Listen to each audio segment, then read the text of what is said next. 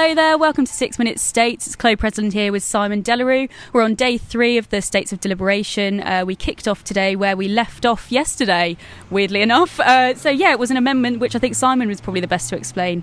Yeah, this was uh, on the Government Work Plan Amendment uh, number 11, uh, which was laid by Deputy Mark Helyar. We uh, heard from him uh, last night, actually, although we didn't have time in our 11 uh, minute pod yesterday to explain what he'd been talking about. But um, it, it, was basically a new scoring system that he wanted to be put in place for future iterations of this very process of sorting out the government's priorities. Um, and his concern was that he felt uh, members really should put it out there um, for openness and transparency and indeed accountability uh, what exactly they felt priorities were before the um, debate even began, and that uh, not only would they declare their priorities, uh, but all of those results would be collated in an arithmetical hierarchical system to draw up a list, uh, which would then be the uh, the sort of official list rather than a policy and resources um, recommended list um, for the debate to take place. Um, in addition to that, the um, suggestion was that this would happen next year, but there wouldn't be another um, iteration of this whole government work plan uh, as currently slated for the summer of 2024. But they'd carry on through with those priorities all the way through to the next general election in 2025. Um, and so that was his uh, beef, uh, openness and transparency. Um, oddly enough, the objections to this um, move centred around concerns about openness and transparency. So we had, for example, Deputy Heidi Soulsby, who was an important speaker on this issue, I think it's fair to say, because she is the person at Policy Resources who is not only the Vice President, but responsible for carrying through this entire process and, or at least steering it.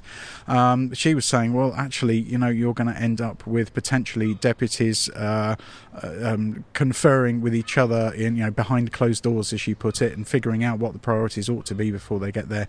And in fact, the way to do it more openly is in debate where everybody can hear what's being said and it's reported on live by the media. And there is a Hansard report saying what everyone said.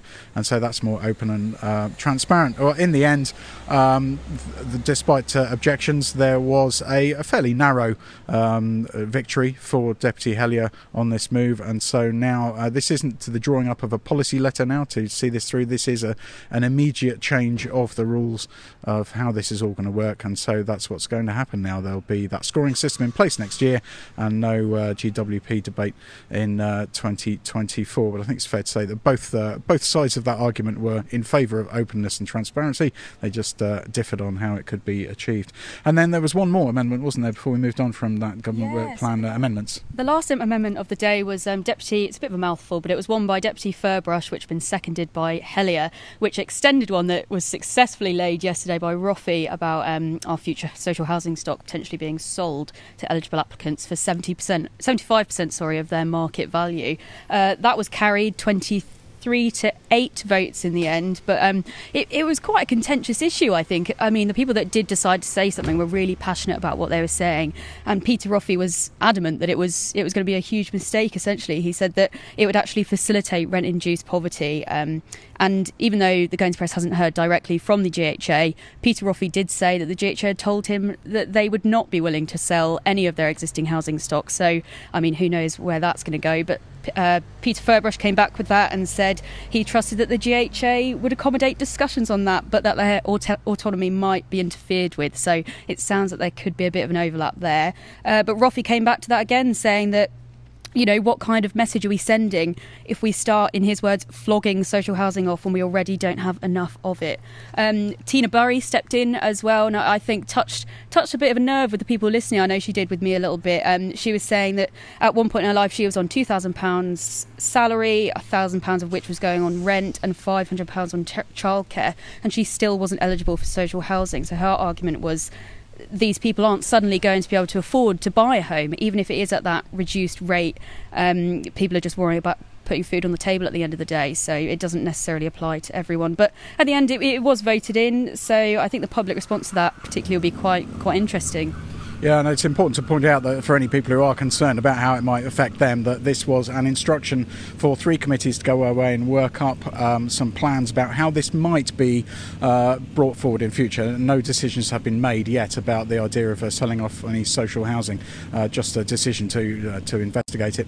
And then we uh, then we moved on from uh, there into finally general debate after two and a half days of debate on the various amendments, the tinkering with the plan. Now they're onto the the main meat of it, and um, there are a few comments from uh, Deputies uh, Gollop and uh, Queripel about the lack of uh, focus on sport and the arts in the uh, government work plan, but then very quickly we uh, came onto the subject that, no surprise really, that it's dominated, of this cannabis review.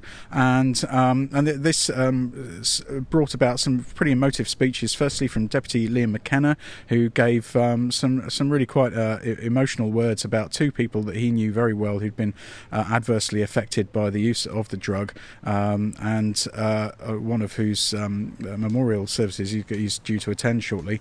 Um, and uh, then from Deputy Sue Aldwell, who spoke about with various um, statistics backing up her belief that um, it could potentially harm young people on the island.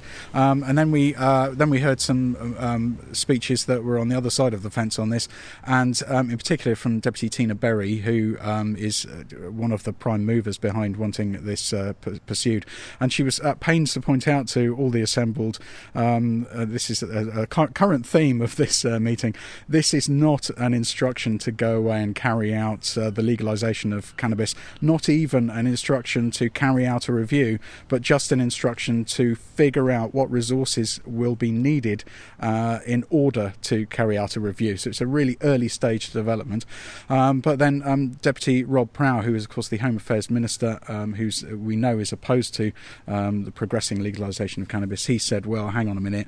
There's uh, there's more to this because the uh, non-punitive approach to small possession that's already underway. This, it seems to him, would go further than that, and we'll carry on with debate about that uh, tomorrow. I'm sure it will dominate uh, further discussions then. But uh, we've uh, run out of time, and we're going to try and keep to it this time. So from me and Chloe, that's all for today, and come back tomorrow on this feed for more on day four.